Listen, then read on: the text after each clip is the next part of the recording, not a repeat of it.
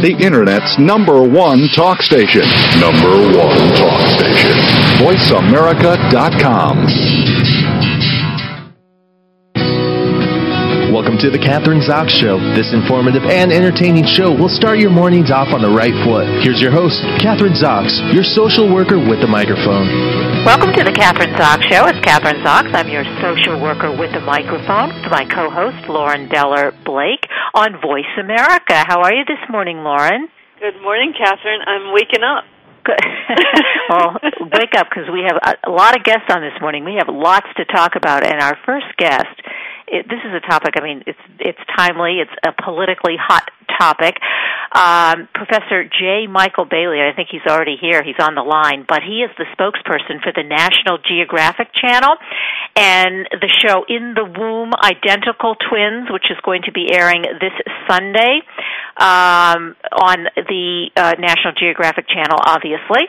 He is a professor of psychology at Northwestern University, and he has conducted important twin studies on human sexual orientation. Well, since Prop 8, this is what's been in the news for the past uh, two or three weeks, and is currently a collaborator on a large study of the molecular genetics of male sexual orientation, which is what we're going to talk about today, and about this particular uh, this this film about in the womb identical twins.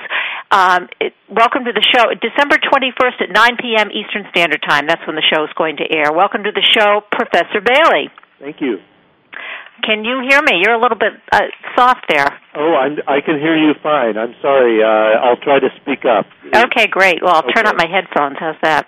Okay. Yeah, that's better. Okay, talk about it. sexual orientation. Apparently, um, you know, I always thought that identical twins, as most of us did, if you're an identical twin, you're an identical twin in every way. But that's not really true, especially when it comes to sexual orientation. Is that right?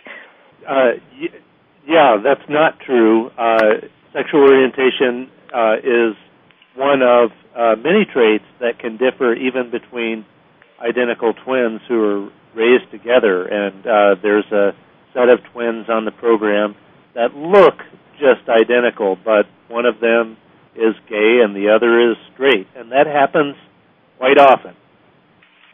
Dr.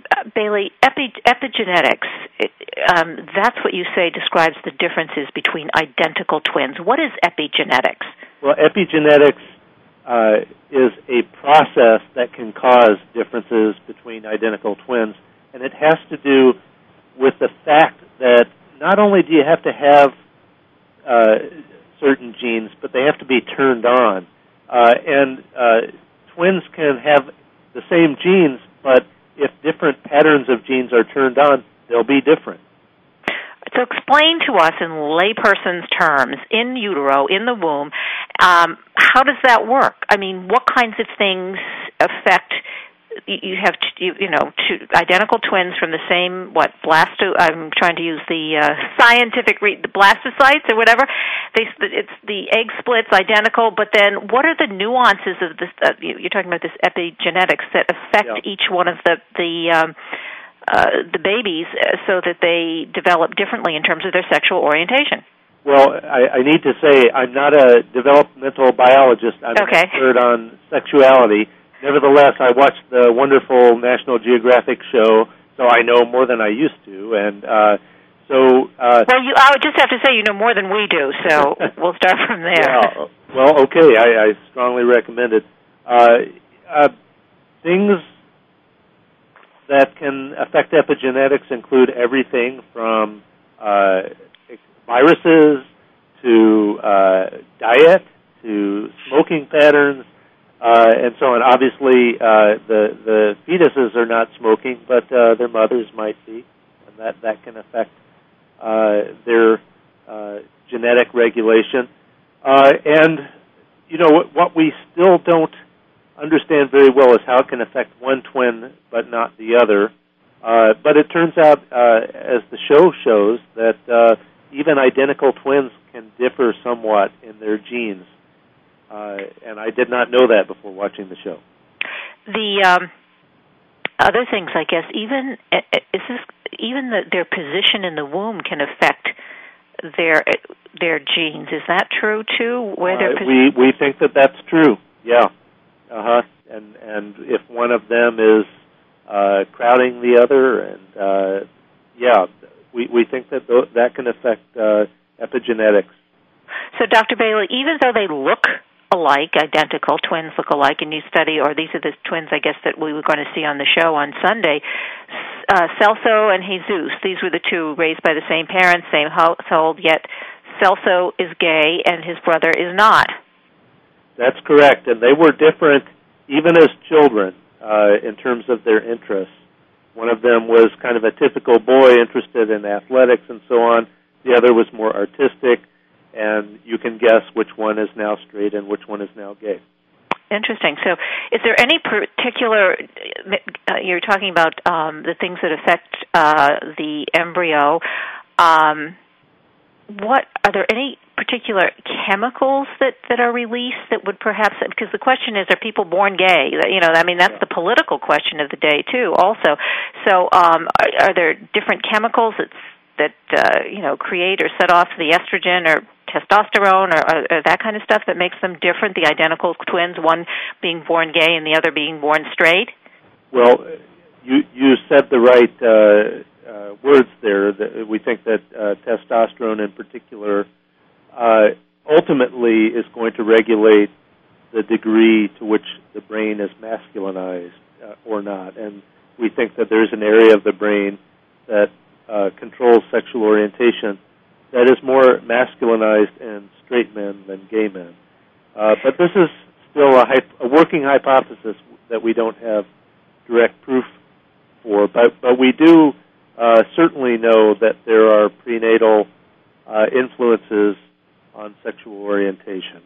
What do you think the political implications are for this?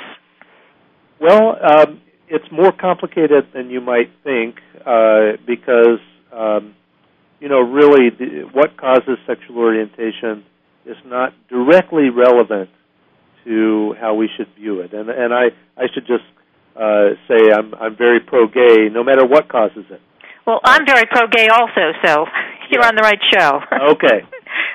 Uh, so I think uh, I, I do think that the more that we know about sexual orientation, including its origins, the more tolerant we will tend to get because uh, we increasingly recognize that there's no reason to be prejudiced against, against gay people. Well, I totally agree with that. There's no absolutely no question, at least in my mind.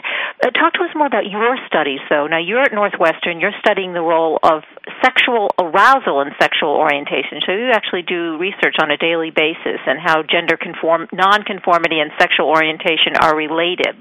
Uh, we've got a few more minutes. Let's talk specifically about that and your research. Okay. Well, uh, one program of research that I have that you mentioned uh, is on uh, gaydar. You know, can you tell somebody's gay uh, from their superficial behavior, and if so, how early? And and we find that you can tell much better than chance whether somebody's gay just by watching them move or listening to them talk. And this uh, begins uh, in childhood, actually. Often, very early, as soon as a child can move, you can tell better than chance whether they're going to be a gay child or not. That's interesting. Now, is that does that work both for male and female, for lesbians and and men and yes, gay men? What? Yes, yes, it does. See, I always, I mean, you know, it's interesting. I well, maybe my gaydar isn't that great, but um, you know, you see some of these uh, foot. Well, I guess stereotypic football players and athletes, and you know, they look like these macho men, and then you find out that they're gay. So yeah, well, it's pretty rare actually for, say, a professional football player to be gay, although it has happened. Uh, and but you do see many gay men who uh, work out, very muscular, and so on. So, just based on their, their the look of their body, you might think that they would be, I don't know, uh, macho men and so on. But uh, uh, if you focus more on their behavior and their interests that's more revealing. You say, Doctor, um, their interests. Okay, I can understand maybe in the arts and and people in the arts or men in the arts tend to, or I would say yes, probably in my experience, more of them are gay. But um, but but what else? What other behavior characteristics? I have to ask you this because I read an article saying that if um, in children and in, I guess in, in uh, young boys, if they are either left-handed or they are ambidextrous, that that may be a sign that they are um, that they are gay. Um, left-handedness is a little more common among gay men, and even more so among lesbians than it is among straight people. But it's not a great predictor. Uh, the, it's really the the kinds of uh, predictors are the stereotypes, which would be interest in things that the other sex typically likes. So, uh, you know, girls who are extreme tomboys um, are at somewhat uh, higher chance of becoming lesbian eventually, although many of them become straight women. So, what would be the implications? I guess the important things as a parent, I guess, if you notice some of these behavior characteristics in your child, it would be good for you, one to be aware so that you could um, help them in terms of their development because it might be more di- they may be having more difficulty in school or you know kids can make fun of them. So if you're aware as a parent, you can be a much more supportive and nurturing parent to your gay child or your lesbian child if you were aware of some of this this research and this information. That's an excellent point. And I would add that we really have no e- evidence that parents can change the sexual orientation of their children. They probably can't.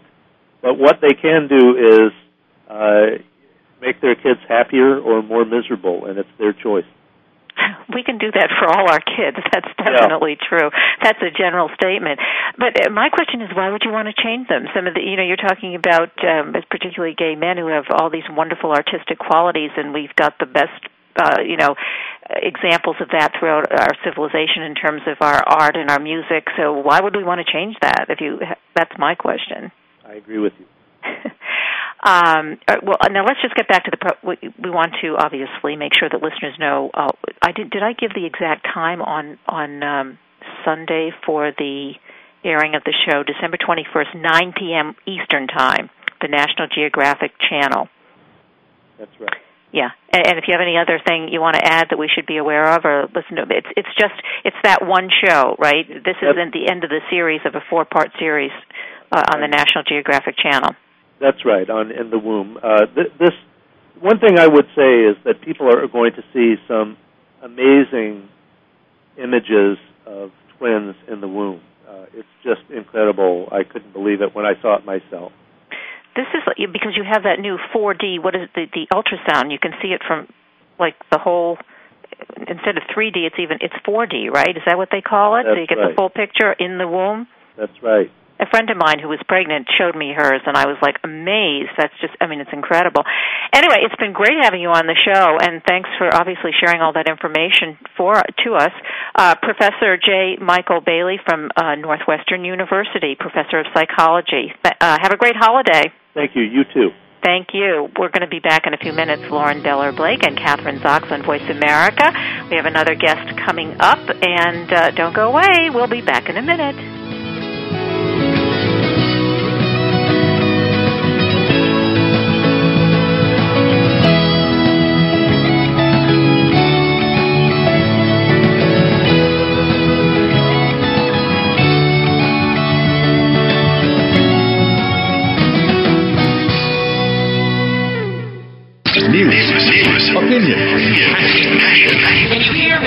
Your voice counts. Call toll free 1 866 472 5787. 1 866 472 5787. VoiceAmerica.com. If you want to put the pep back in your step, Chad Lafferty's has just what you're looking for. Dance is life, life is dance. It's only about dance. It's about moving through life with style, gaining awareness of the never ending, ever flowing movement that accompanies all of life's activities. Dance is Life, Life is Dance, broadcast every Saturday morning at 9 a.m. Pacific, 12 p.m. Eastern on the Voice America Radio Network. Be sure to tune in and tap into the limitless healing that dance can provide. Can't stop now. This isn't silence. It's nothing. Every year, a million families lose their homes to foreclosure because they do nothing. If you've fallen behind on your mortgage, do something. call 1 888 995 HOPE. That's 1 888 995 4673. Because nothing is worse than doing nothing. A public service announcement brought to you by NeighborWorks, the ad council in this station. Keeping families together whole and healthy is sometimes a serious challenge to parents. And when there's a crisis, where do you turn for help? Right here, the Parents Hour with Dr. Arlene Kerman, an open and frank forum covering both legal and social issues surrounding our kids. Tune in for the Parents Hour with Dr. Arlene Kerman every Friday at 1 p.m. Pacific, 4 p.m. Eastern Time on the Voice America Radio Network. Stimulating talk. It gets those synapses in the brain firing really fast. All the time. The number one Internet talk station where your opinion counts. VoiceAmerica.com. You're listening to The Kathryn Zox Show on the Voice America Women's Channel. If you would like to join our conversation this morning, call now. The toll free number is 866 472 5788. That number again is 866 472 5788. We're back. Kathryn Zox with Lauren Beller Blake. You're listening to Voice America. I'm your social worker with the microphone. We talk about all kinds of things on the show, don't we, Lauren?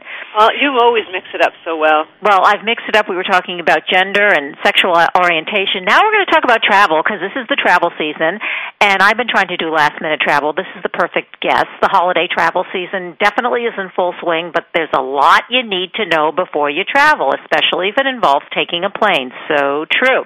So, joining us from Los Angeles, sunny Los Angeles, I assume. It's gray and snowing here in East Coast, uh, with some last minute holiday ta- travel tips to keep your spirits holly jolly. I like that. Is the travel mom. We all know the travel mom, Emily Kaufman. Emily is. Uh, the author of her new book is the Travel Mom's Ultimate Book of Family Travel. Great. She's been all on. She's always on the uh, she's Good Morning America and all the uh, you know morning television shows. Welcome to the show. Nice to have you on this morning, Emily.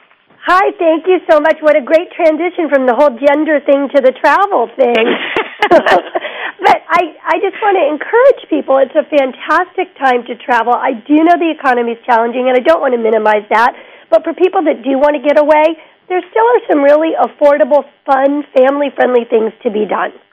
All right, so Emily, what are they? What are the family-friendly things? Because it's hard to do it now with you know, especially with air travel. It really It does. is, you know, the key is if, if you're doing a trip this holiday season out west to California, visiting family or whatnot, you've got to make a stop at a place like Legoland, California, because it offers something for every family member, from grandparents down to little ones. And they've got a holiday block party going on from December 20th until December 31st with fireworks and life-size Santas and 30-foot tall trees. Um, so it's a really cool thing to do. Uh, Can you- also, yeah, I, I, I want to encourage people to visit the Caribbean because, like you were saying, it's snowy and cold there on the East Coast. Uh, it's beautiful, warm, sunny beaches in the Cayman Islands right now with turquoise blue water and Stingray City and great opportunities for families to do all kinds of cool marine life stuff. Can you still get reservations now? I mean, it's late, or do you get last-minute reservations? Do Yeah, you, you can good still get reservations, and if you go to CaymanIslands.ky, you can actually look into making those reservations. But if you're going to travel, you want to protect your investment this year too, and make certain that you take advantage of things like travel insurance. At Travel Guard has My Travel Guard plan, where uh, up until your departure date, you can purchase insurance, and the price goes down up until when you're you're about to travel. All of the things I just was talking about are at yournewscafe.com with destinations, travel tips, ideas, and suggestions. So I want to encourage people to, to still travel this holiday season and have a great time doing it. Terrific. That's great. Yournewscafe.com, so you can get all that information. And Exactly. yeah, and good idea. I think we have to say goodbye at twenty past, but I. um Anyway, it's been great. I'm I'm going to do just what you say. I'm trying to get to the Caribbean, so I'm going to follow your advice. I'm going to go to Your News Cafe and see if I can get there and back and get some good accommodations. All right, fantastic. Have a great time. Thank you, Emily Kaufman, the travel mom. Great advice. What do you think, Lauren? Are you ready to take a trip? I have to say, you, I wanna, I want to be you when I grow up. you got quite a few more years to go before then. Uh, seriously. So where are you going to go in the Cayman? Are you the Cayman or the Caribbean? I was looking at the, well, actually, I'm going to do this last minute trip. This is like crazy. I've been telling my friends I'm not going anywhere, and of course they know as well as you do that's not true. It's just that I hadn't decided where I was going to go. So anyway, I'm going to take so take. where do you think you're going to go? Well, there was this wonderful cruise, this fabulous cruise that my my family was not all my not my kids, but my extended family was going on. But it was a two week cruise, and I can't do that for two weeks. That's too much. It's too confining. So last minute, and this is you know sort of what Emily was saying, Emily Kaufman, the travel mom. You can do some of this last minute if you if if you don't have to plan ahead. Uh, what happened was the cruise line, which had been totally booked, now has a lot of enough staterooms and you can just go for one week. And I think because you know the downturn in the economy, mm. people cancel, people lose their money, and people die. so you're going to go for a week. You're going to go on the same cruise, but just for a week. Exactly, and which was nice. perfect. Yeah, and that's that's that's enough for me because I don't know if you've ever been on a cruise. It, I have. Yeah. Yeah. Well, they get a little bit confining, even though you you're at sea a day and then you get to some great port, or hopefully it's a great port, and then you get off. But still, you're kind of confined. I feel anyway. I never felt like that. There was always so much to do, and because you do stop pretty regularly, you really have. It's just there's so much to see. I never felt confined. Well, that, you know, that's how I you, I have that problem anyway. Maybe it's it, it, I always have felt confined. There's always entertainment and food, and you know, you can walk around in the fresh air. There's always something to do. Can I tell you what I did? I had, and I, I don't know if I told you this before, but we had this huge ice storm in in in, in, up, in New York, right? Mm-hmm. Last week, really, it was so that all the power lines went down. Two hundred and fifty thousand people in the New York crazy upstate, crazy had no power, and of course I was one of them naturally, and didn't have power for four days. So when my power went out on Thursday morning, I'm lying in bed watching television, and all of a sudden I hear this crackling. This is like one o'clock in the morning. It felt like the end of the world, and I look outside, and all the trees are toppling over. Since I can't do anything about it, well, my lights went out, and I went to bed. so went, that's what I would have done too. Yeah, you would have done the same thing, right? I wake up the next morning, and I did have a meeting, but it was way over on the other side of town. And I thought, well, I'll go over there. I have no heat. I might as well get in my car and leave and see if the meeting is because I couldn't get a hold of anybody. Is still going on. And you had no idea what was happening in the whole area. No, I had no idea. I mean, I could see that nobody had lights. So, Lauren, this is what I did. I got into my car, and I figure I'm going to get. I have one of those SUVs, which I should get rid of because it's really. I'm starting to feel guilty about that. Yeah, I don't know about more green car. Yes, more green. Do you have a green car? Well, my I don't have a big car. I have a I don't have a green car yet, but I think that uh, in the next two years I'm going to get one. Me but too. go ahead, finish your story. Yeah, it's yeah, it's reached the tipping point. That you know, it's the critical mass. Yeah. I need to do that. I don't that. have a big car. I have a little car. Good. So you're much better than I am at this point. So anyway, I get in. I to get out of my. You know, I have to unhook my garage door because it's electric and put it onto manual and push the thing up. And I get out, and suddenly I see my whole driveway is covered with huge, huge branches. So I couldn't get out. You get out. You were stuck. So what I did was because I have a corner lot, a big corner lot. I got in my car and I gunned Oh. it. No, I, I went right across my across your lawn. lawn. and drove. I drove right across my lawn and out onto the street. Can I tell you how wonderful I felt? It was this feeling of power. You had a little testosterone going on. It's my house. It's my lawn. There's nobody to tell me that I can't go. And my lawn is not that great anyway. But it was just the greatest feeling. And I was telling my son, my youngest son, he said, "Yeah, it was like American Beauty." I don't know. That, oh, that's a perfect vision. Yeah. it is, and he was so right. It, it was, yeah, it was the. Te- I felt like my testros- testosterone was working, the adrenaline was going, and that was it. All I had to do was drive across the lawn, and I was out. And uh, And was the meeting happening? no, I got there. There were a couple people there who had opened up the building, but the meet, meeting was canceled. Uh, I, you know, no one else because people didn't. Somehow, when people don't have electricity, they somehow think they can't do anything. I mean, you can get in your car and go to the meeting, but anyway, which is what I did. stupid. isn't it? Oh, funny. Yeah. All right. So I told you one of my stories, but anyway, that was very cool. And so now I stayed at my boyfriend for four days, and uh I have my heat back, and I'm all set. Now I have to leave. And now you won't see him for another week because you've had an overdose of him, right? Well, he's listening. I can't say anything. Test, ladies. I love him dearly, but I think after a while, and I don't, and I think women who have either been widowers or divorced for a long time, and you, you, or, or anybody in that kind of a situation, and actually you were in that situation too for quite a few years. You get used to living alone, not being alone, not not having someone or not being close to someone. That's not what we're talking about. But physically, when you're in your own house like that, you just you do get used to it. I have it now. and you're married. Yeah, I was speaking to a new woman that I met last night at the Sierra School, and she said her husband used to travel all the time, and he just recently took a job. She says, I, after at first I was happy about it. She says, and then I second guessed, was this a good move? because now he's home every day. Yeah. Well, that's a you know you bring up a good point because I think this does happen to a lot of couples. We're we're kind of we are creatures of habit. So what does that do for the marriage? Here you have a husband who's gone most of the time. You regulate your own household, you regulate your own your children, and then suddenly he is back, and it can cause marital discord. Uh, I mean, it can really cause problems. I think because we do get it's sort of like you, you just have to learn to survive, and once you do, then changing back to different like trying to readjust to somebody is not easy. There are different modes, that's for sure. Yeah. All right, so tell us about you. When's our next guest? Yeah, Am I going to be no, saved we by have the few- bell? How detailed should I get? Um, so what about me? What do you want to know? I want to know. I think that's a. I was I think thinking about up that this morning. I said, you know, today's the day she's going to put me on the spot. I can just tell. It's You are right. the perfect day. Uh huh. It is the perfect day, but you know, uh, people want to hear because uh, you know the the thing is about us when we talk. You you want to get if you're going to tell a story.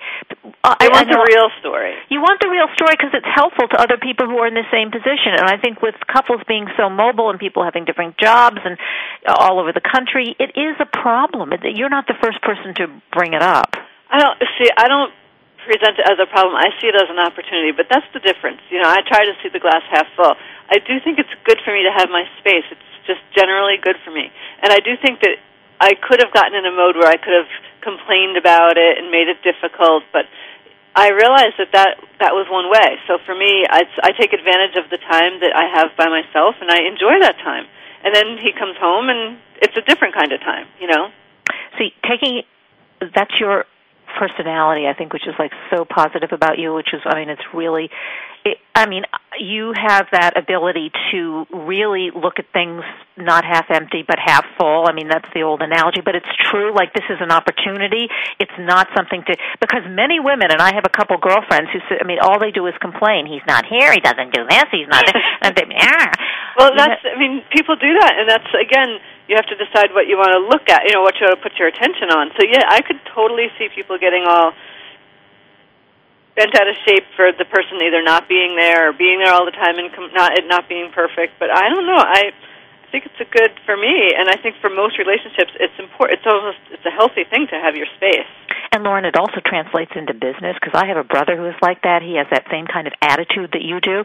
You know, if if the oh, the economy same brother. I have to meet this brother. He I and I are a lot know. alike. Begin, he yeah. If the economy is tank, and he knows how to make money. I mean, he's very successful. If the economy is tanking, he looks at it from the point, oh boy, you know, you could. I mean, this is you know, you can buy all those stocks now that are really cheap, and ten Yep. years from now they're going to be worth a fortune. And there are a lot. That's you, there are a lot of other areas. But anytime anything happens that is many people see as negative, he always puts a positive um, twist on it. Yeah, which, which is what you yeah, do. Yeah, There's yeah, and it's not. It's you know, it's a habit. So once you start thinking like that, it does. You start to see life differently. Yeah, it's it, personal life and business. We're taking a break. Kathryn Zox, Lauren Bell will be back in a minute.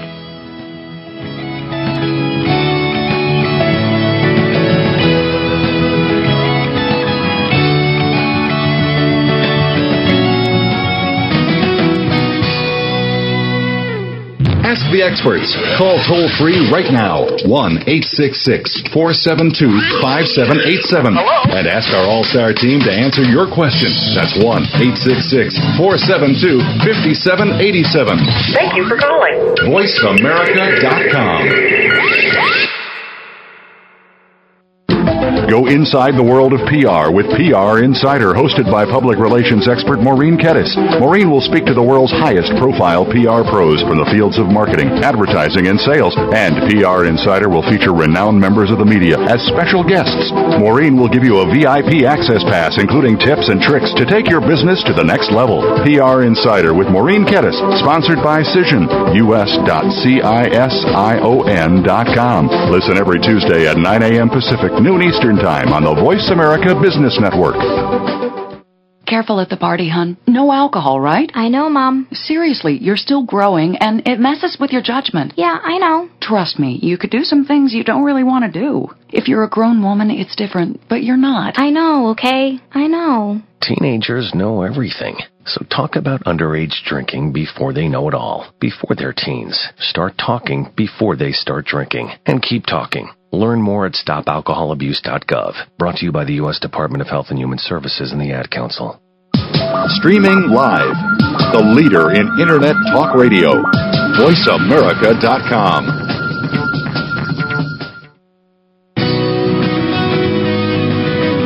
You're listening to The Kathryn Zox Show on the Voice America Women's Channel. If you would like to join our conversation this morning, call now. The toll free number is 866 472 5788. That number again is 866 472 5788.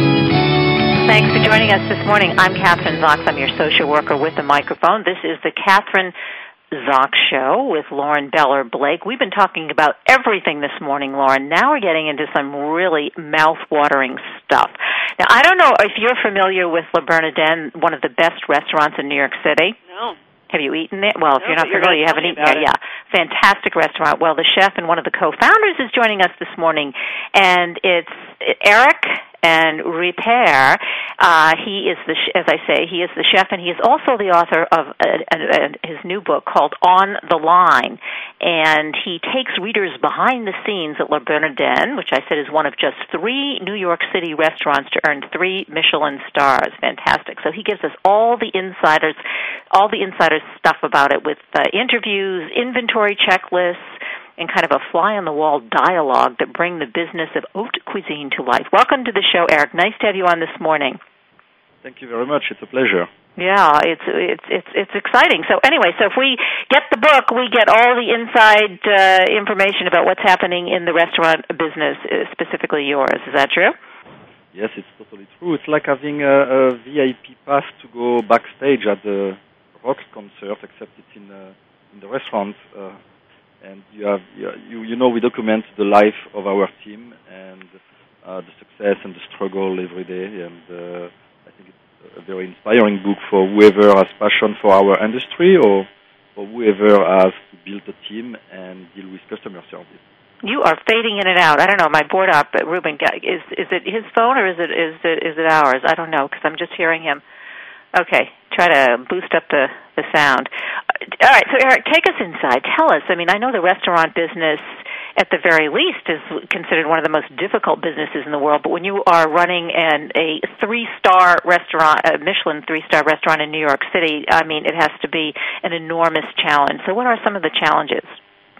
Well, the challenge is to uh, every day at 12 o'clock and at 8 o'clock uh, at night, uh, it's to be able to serve about uh, 100 people at the same time with delicious food in a hot plate and in a timely manner. And, and really to be able to do something like that, uh, you have to build uh, a team, and that team has to be very uh, motivated and very uh, expert at what they do.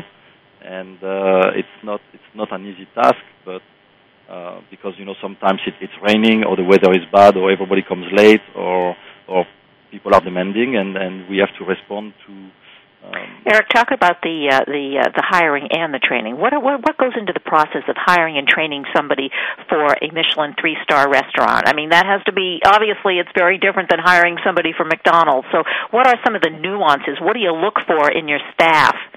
Yes, we look some. Uh, one of the qualities that someone must have is to be able to, to work in a team, to be a team player. I think that is what we we look um, first, and then we look for someone who has uh, obviously some some knowledge uh, or some experience, someone who's hardworking because it, it's hard work, and, and we need someone who can focus and uh, and someone who's also uh, clean and organized. And those those are the first qualities what we are looking for when we are uh, hiring someone. So, are you looking for people? I mean, I know in New York City, a lot of actors, unemployed actors, or actors waiting to get their auditions or whatever, want to be employed in the restaurant business. Uh, do you hire some of those young actors, or do you only hire people? I know they have to work as a team. People who you see as somebody who wants to be there for the long term, professional waiters, for, professional uh, chefs, or whatever the the the, the uh, whoever you're hiring for whatever position. Yes, it, it's no actors at Le Bernardin. We, we're looking for professional waiters. We're looking for people who are looking to, to make a career out of, out of it. And uh, uh, in the kitchen, uh, the same. We, we have uh, young professionals uh, and, and some old-timers. However, they all dedicate their life to, uh, to the craft of cooking or, or to, to they dedicate their life to serve in a restaurant with style and, and knowledge.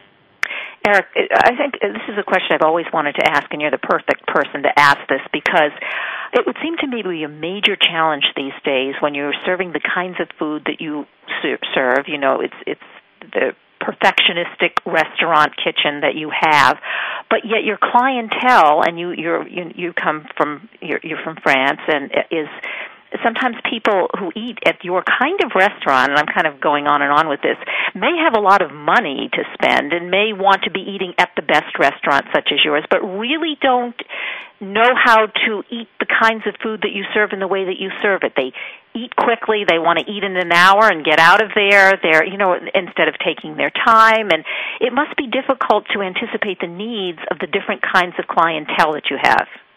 Yes, we, we have to, to read uh, into our clients and, and kind of a good sense of what they are looking for.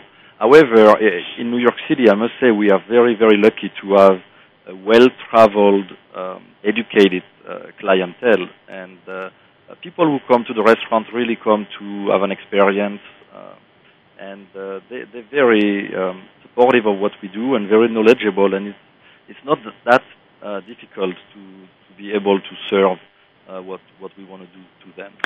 Right. So you're, it's a sophisticated crowd in terms of their expectations for food, and I also assume for wine. Tell us about your your uh, your bottles of wine and the wine list.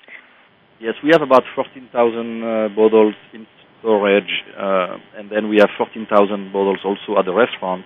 About 800 different wines, and uh, they are under the supervision of uh, of a sommelier um, it's a team of four sommeliers, and at the head of the team we have Aldo Sohm, who actually was voted this year uh, best sommelier in the world in, in the competition in Italy. Um, Congratulations! Uh, thank you. He's, yeah. he's very excited about that. Now, uh, your, your, the restaurant, your restaurant is modern French cuisine, but emphasis on seafood. Talk to us about some of those seafood recipes, because seafood happens to be my very favorite. Yes, well, we we serve mostly uh, East Coast uh, seafood. We have also some uh, Japanese uh, fish making the, the, the menu. Uh, for instance, we have hamachi, and uh, uh, we serve some uh, some oysters from Japan and some special clams. And then we uh, we serve uh, scallops right now. Uh, it's the season in Nantucket uh, for the bay scallops. It's a, it's a season in Maine. Uh, we we use about 40 different species, and uh, every every uh, species is cooked in a different way with a different sauce. We have, for instance, uh, a lobster and truffle cappuccino. We have a, a worm lang- langoustine carpaccio. We have uh, monkfish in a red wine sauce. I mean, it's, it's a long list of of seafood that we prepare here. Well, it all sounds wonderful right now, especially at this time of day, doesn't it, Lauren? It sounds fantastic. Delicious. Yeah, delicious. But what would you say? Uh, what is your? I was going to first ask you like what your biggest challenge was, but I think I want to ask you what was the biggest disaster that you ever had to deal with in terms of of, of your of, the restaurant in terms of serving, or or has there been any? Well, it's not like it's, it's no it's no challenges. Disaster, I don't know, but I remember once we had a, a, a table of eight people. Uh, they were, I believe, Indian, and they were fighting with their captain because you know we had a tasting menu which was I don't remember probably around 150 dollars a, a person, but the menu didn't say per person. So they were arguing with the captain that uh, 150 would mean for all all of them, and the captain was very defensive, and, and it, it was almost uh, a fight breaking in, a restaurant. And uh, I, I went and finally um, uh, told them that it, it, they were not that naive to be in New York City and and well dressed the way they were, and to believe that they will eat in, in a city like New York, testing menu and, and pay 150 for eight people. So we we resolved the problem, and they, they paid for the regular uh, prix fixe menu, and uh, I think that could have been uh, a bigger disaster than what it was already. Yeah, well, it was probably it's a good thing that you were there to be able to negotiate and uh, to calm them down. And you're so right. I can't imagine that they would even think that you for $150 you could serve a group of people in New York City at the kind of restaurant that you have. Now, just what about you know? I mean, with kind of bringing this into the present, like the economy is tanking. People are afraid. They, you know, how does that affect your business? I mean, uh, or does it not? People like to, you know, sometimes when things aren't going well, what you want to really do is go out and nurture yourself and feel good so you go to a lovely restaurant to feel better um it, does it have any effect on on your clientele your business it it has uh, a small effect since october until then we were we were at the same uh, pace as last year since October, we have uh, seen a little bit of a slowdown. However, New York is very transient and very busy, and uh, it's a lot of uh, people uh, Christmas shopping and a lot of business still going on in the city, and people celebrating. Uh, it's not too bad. I believe that uh, uh, restaurants like us uh, are, are providing safe value for for your dollar, and people really want to go to um, to a place where they know that for for their dollar spent, they will get the maximum So, um, in some ways we're benefiting benefiting from from the crisis. Yeah, so if they are going to go out and they want to have a really go to a fine restaurant, they are going to be have more discerning taste, so they will choose your restaurant. So that's the plus or the upside of it. Uh, your book, we can buy the book on the line, um, bookstores everywhere, Amazon.com. Yes. Great. Well, it's been great. Everywhere having... on, on every site. yeah, yeah. And what about you? Do you have a website? Uh, yeah, we have a website, lebernardin.com, and it's another website called aveceric.com. Great. And I also want to mention, because I still think that you do this, we have like a minute or two left. You are the, are you the chair of City Harvest Food Council?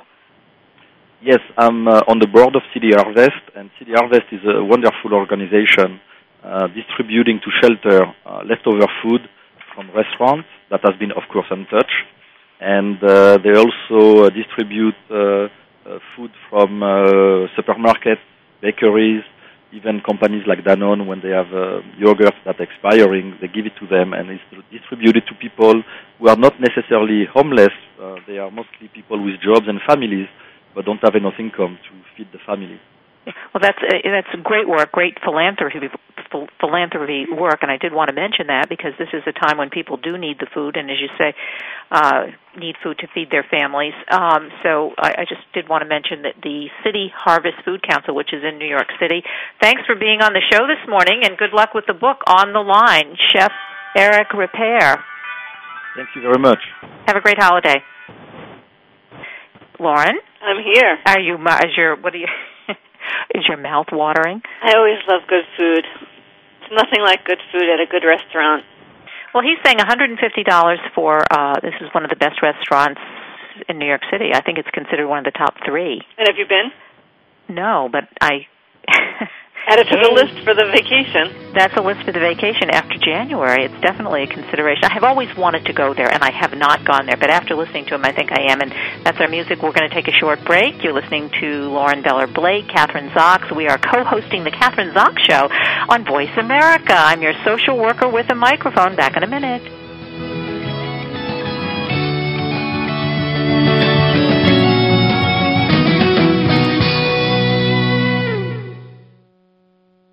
Talk, talk, talk. That's all we do is talk. If you'd like to talk, call us toll free right now at 1 866 472 5787. 1 866 472 5787. That's it. That's it. VoiceAmerica.com. No excuses, no delays. If you have goals you want to achieve or changes you need to make, then it's time to take charge of your life with America's Change Buddy, Nancy Christie. This show will help you lead a more productive and fulfilling life starting now. Take charge of your life challenges you to expand your sense of possibilities. Take charge of your life with Nancy Christie is broadcast live every Tuesday at 7 a.m. Pacific Time, 10 a.m. Eastern Time on Voice America. Let change be a positive force in your life. Hi, my name is Stanley, and I've been arrested for stealing shoes. I didn't really steal them, but I've been sent to Camp Green Lake anyway. The worst punishment a kid could get. And at Camp Green Lake, we dig holes. Lots of holes. I've only been here a short time, but I think the camp director is up to something. I'm Stanley Yelnats, and I'm covering more than dirt at Camp Green Lake. Explore new worlds. Read my story in the novel Holes by Louis Sachar. For other great book ideas, visit your local library or log on to literacy.gov. Brought to you by the Library of Congress and the Ad Council. Are you ready to grow your business? Listen for the Independent Business Owner Show with your coach, Rick Corrado. This entertaining talk radio program will bring you the tools to help increase your business. You'll learn sales success, time management, lead generation, business development, life balance, and much more. Rick Corrado is here to help you take your business to the next level. Listen for the Independent Business Owner Show, heard live every Monday morning at 11 a.m. Eastern Time, 8 a.m. Pacific on the Voice America Business Network. The Internet's number one talk station. Number one talk station. VoiceAmerica.com.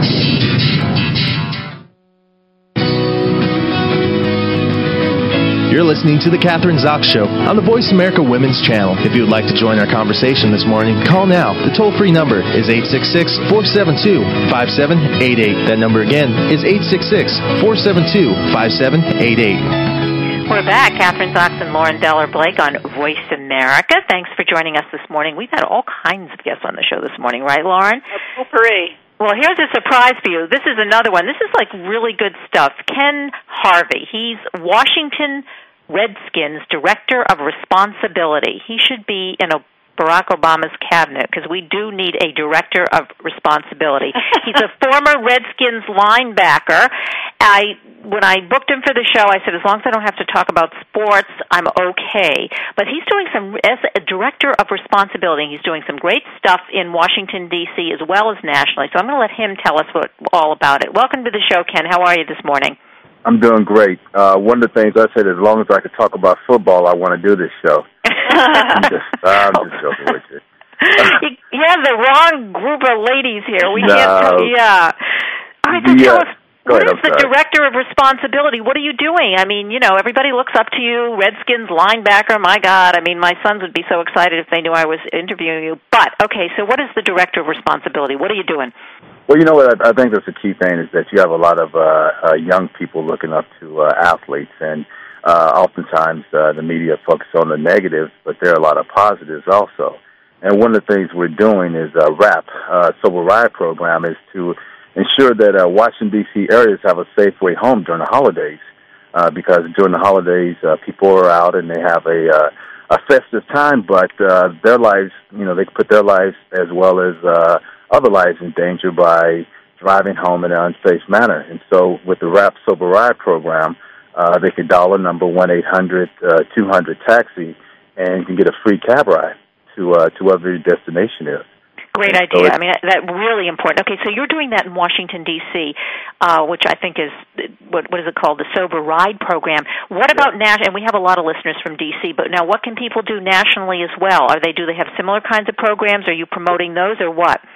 Well, nationally, there are other programs. RAP uh, is, is is the Washington uh, Regional um, uh, Alcohol Program, so it's for this area. But there are other programs that are similar and uh, and have been successful. RAP is uh, is one of the leaders in this area.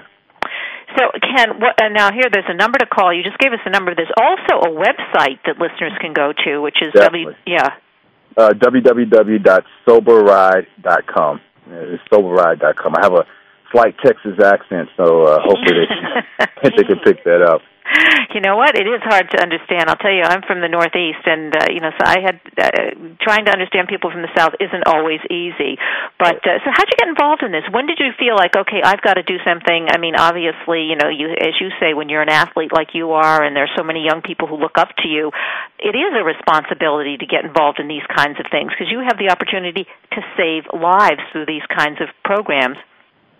Well, it was exactly that. I mean, I, I by no means would consider myself a saint, but uh, as as you go through your career playing football and you get a chance to uh, to talk to people and to deal with people, and you realize the the uh, position and the power that you have, you also realize that you can do good as well as as well as bad. And so, uh, having this position and opportunity to uh, to get the message out about different programs that are out in the community that can uh, help people out is uh, is part of my uh, title and something I enjoy doing. If anything, to be a voice that uh, gives people the ability to uh, to dial the number or check out the website or to make a decision before anything else could happen. You know, it's, this is a matter of uh, someone saying that you know before I know I'm gonna go out, I know I'm gonna have a good time, but before anything happens, I don't make sure I'm equipped to uh, make a a good decision. And I think you also have to, from a parental point of view, besides the the, the uh, you know you may have teenagers who can or even just young people who go out they're embarrassed they don't want to uh, hire a taxi but when someone like you says okay it's okay you can do it uh you also want to i guess and I don't know if this is part of the program, inform the parents not to get mad at them. You know, whatever it is, if you come home in a taxi, it's fine with us. Don't you? That's part of it. I, I would imagine. Well, well, definitely. I mean, you know, you you want your kids to be safe. If it comes down to uh, a young person, now this program is for uh, people 21 and over. Uh, but uh, definitely, you want you want any individual to be safe, and it's it, it may be you, it may be a friend calling for you, and then that's the big thing is that we have to look out for each other. Uh, we, you know, sometimes you have a good time, uh, and and that good time, you may you may uh, have a little bit too much, or you may be you know kind of off guard. So you just need to look out for yourself because it's not only your life; it's the life of others out on the road. Exactly. And then one other thing before we let you go, because you're also apparently you're wa- working with the Washington Redskins Chari- Charitable Foundation, Fourth and Life. What's that? Because Right. that looks another like another Well- good thing that has to do with responsibility. What kind of? I mean, it's, it's, a lot of it has to do with giving back. The fourth in life is opportunity for uh, athletes, current athletes, and past athletes to talk to uh, high school uh, house, high school football players about uh, decisions that they make, uh, directions to go, what to do.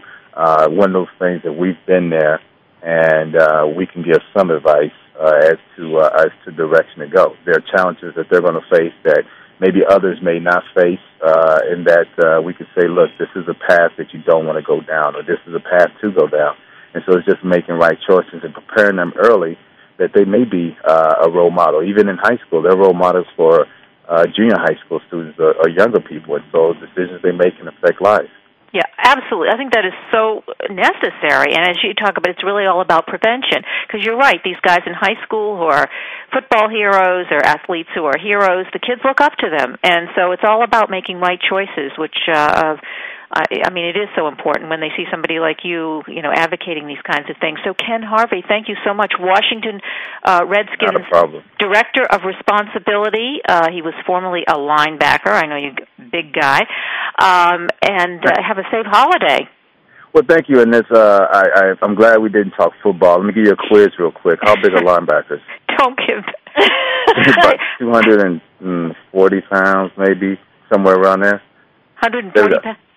240 pounds. That's that's 240 pounds. 240 pounds, and we're kind of the good-looking mean guys. I can, I can say whatever I want because you don't know. I'm just we're the good-looking, strong, you know, mean guys. That's You look good to me. That's all I can say. But I wouldn't mess with any of you. I'll tell you that right now. excellent. like yourself. Thank you for having me on your show. all right. Thanks, Ken. Ken Harvey. Yeah, All he's a terrific guy. I think he's doing really good stuff. Right? I'd say. Three of us, four of us, Lauren, wouldn't make up what 240 pounds, right? Definitely not. Wait, But, you know- 240. That's not true. We could do, two of us would be close. Yeah, two of us would be close, but um, We'd need three to go over the scale. Right. Whatever he says goes in my book, but uh in, yeah, no, but it is really good. And in Washington D.C., that's what he's doing for this uh December 12th to January 1st. You get a free cab ride home. And it's a, yeah, up to a fifty dollar fare, and you can call the number eight hundred two hundred eight hundred two zero zero eight two nine four. Taxi. That's if you're in Washington D.C. Sober ride, uh, real important, and you just have to. If you tell people about it and say it's okay, then they'll do it. I mean, you're going to get in that stage with Sierra. I know you don't think so now, but boy, it happens faster than you think, even though she's only three. Not quite three. Almost three. Oh my! I know, but it does happen. I mean, this whole responsibility thing, and I think you have to take these athletes do exactly what he's doing, like this chari- charitable foundation, uh, going across the country, telling these kids they have to be responsible, um, because they get a bad rap too. P- The press seems to get them when they're they're on drugs or something bad has happened, It's and late. It's really yeah. too late. right. Yeah. All right, my dear. We uh, we got oh my. It was a good potpourri today, my friend. It was. Could we have gotten into more different kinds of topics today? I don't think so. No, but you did a good job segue, Okay. segueing from one to the next. Thank you. You're my best critic. Anyway, I will uh, talk to you uh, after the cruise. Um, we're going to have for the next two weeks uh, best of, so you can tune into those. And if you haven't listened to any of the other shows, we have a whole archive. You can go to kathrynzox.com and you can archive the shows on uh, Voice Voice America, and uh, or you can go directly to the VoiceAmerica.com website. Have a great holiday.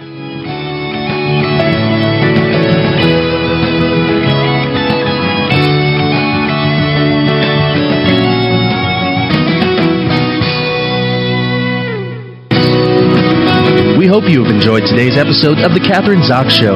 You can listen live every Thursday morning at 7 a.m. Pacific Time on the Voice America channel.